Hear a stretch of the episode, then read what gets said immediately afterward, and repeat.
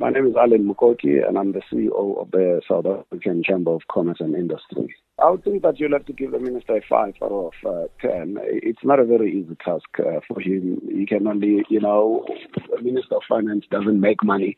He can only distribute money to the best ability that he has, depending on all the competing interests that he is facing from trying to grow the economy, investing in infrastructure, investing in education and training, investing in uh, uh, crime and security and all those things. And uh, there are so many competing uh, open hands that are asking him for money.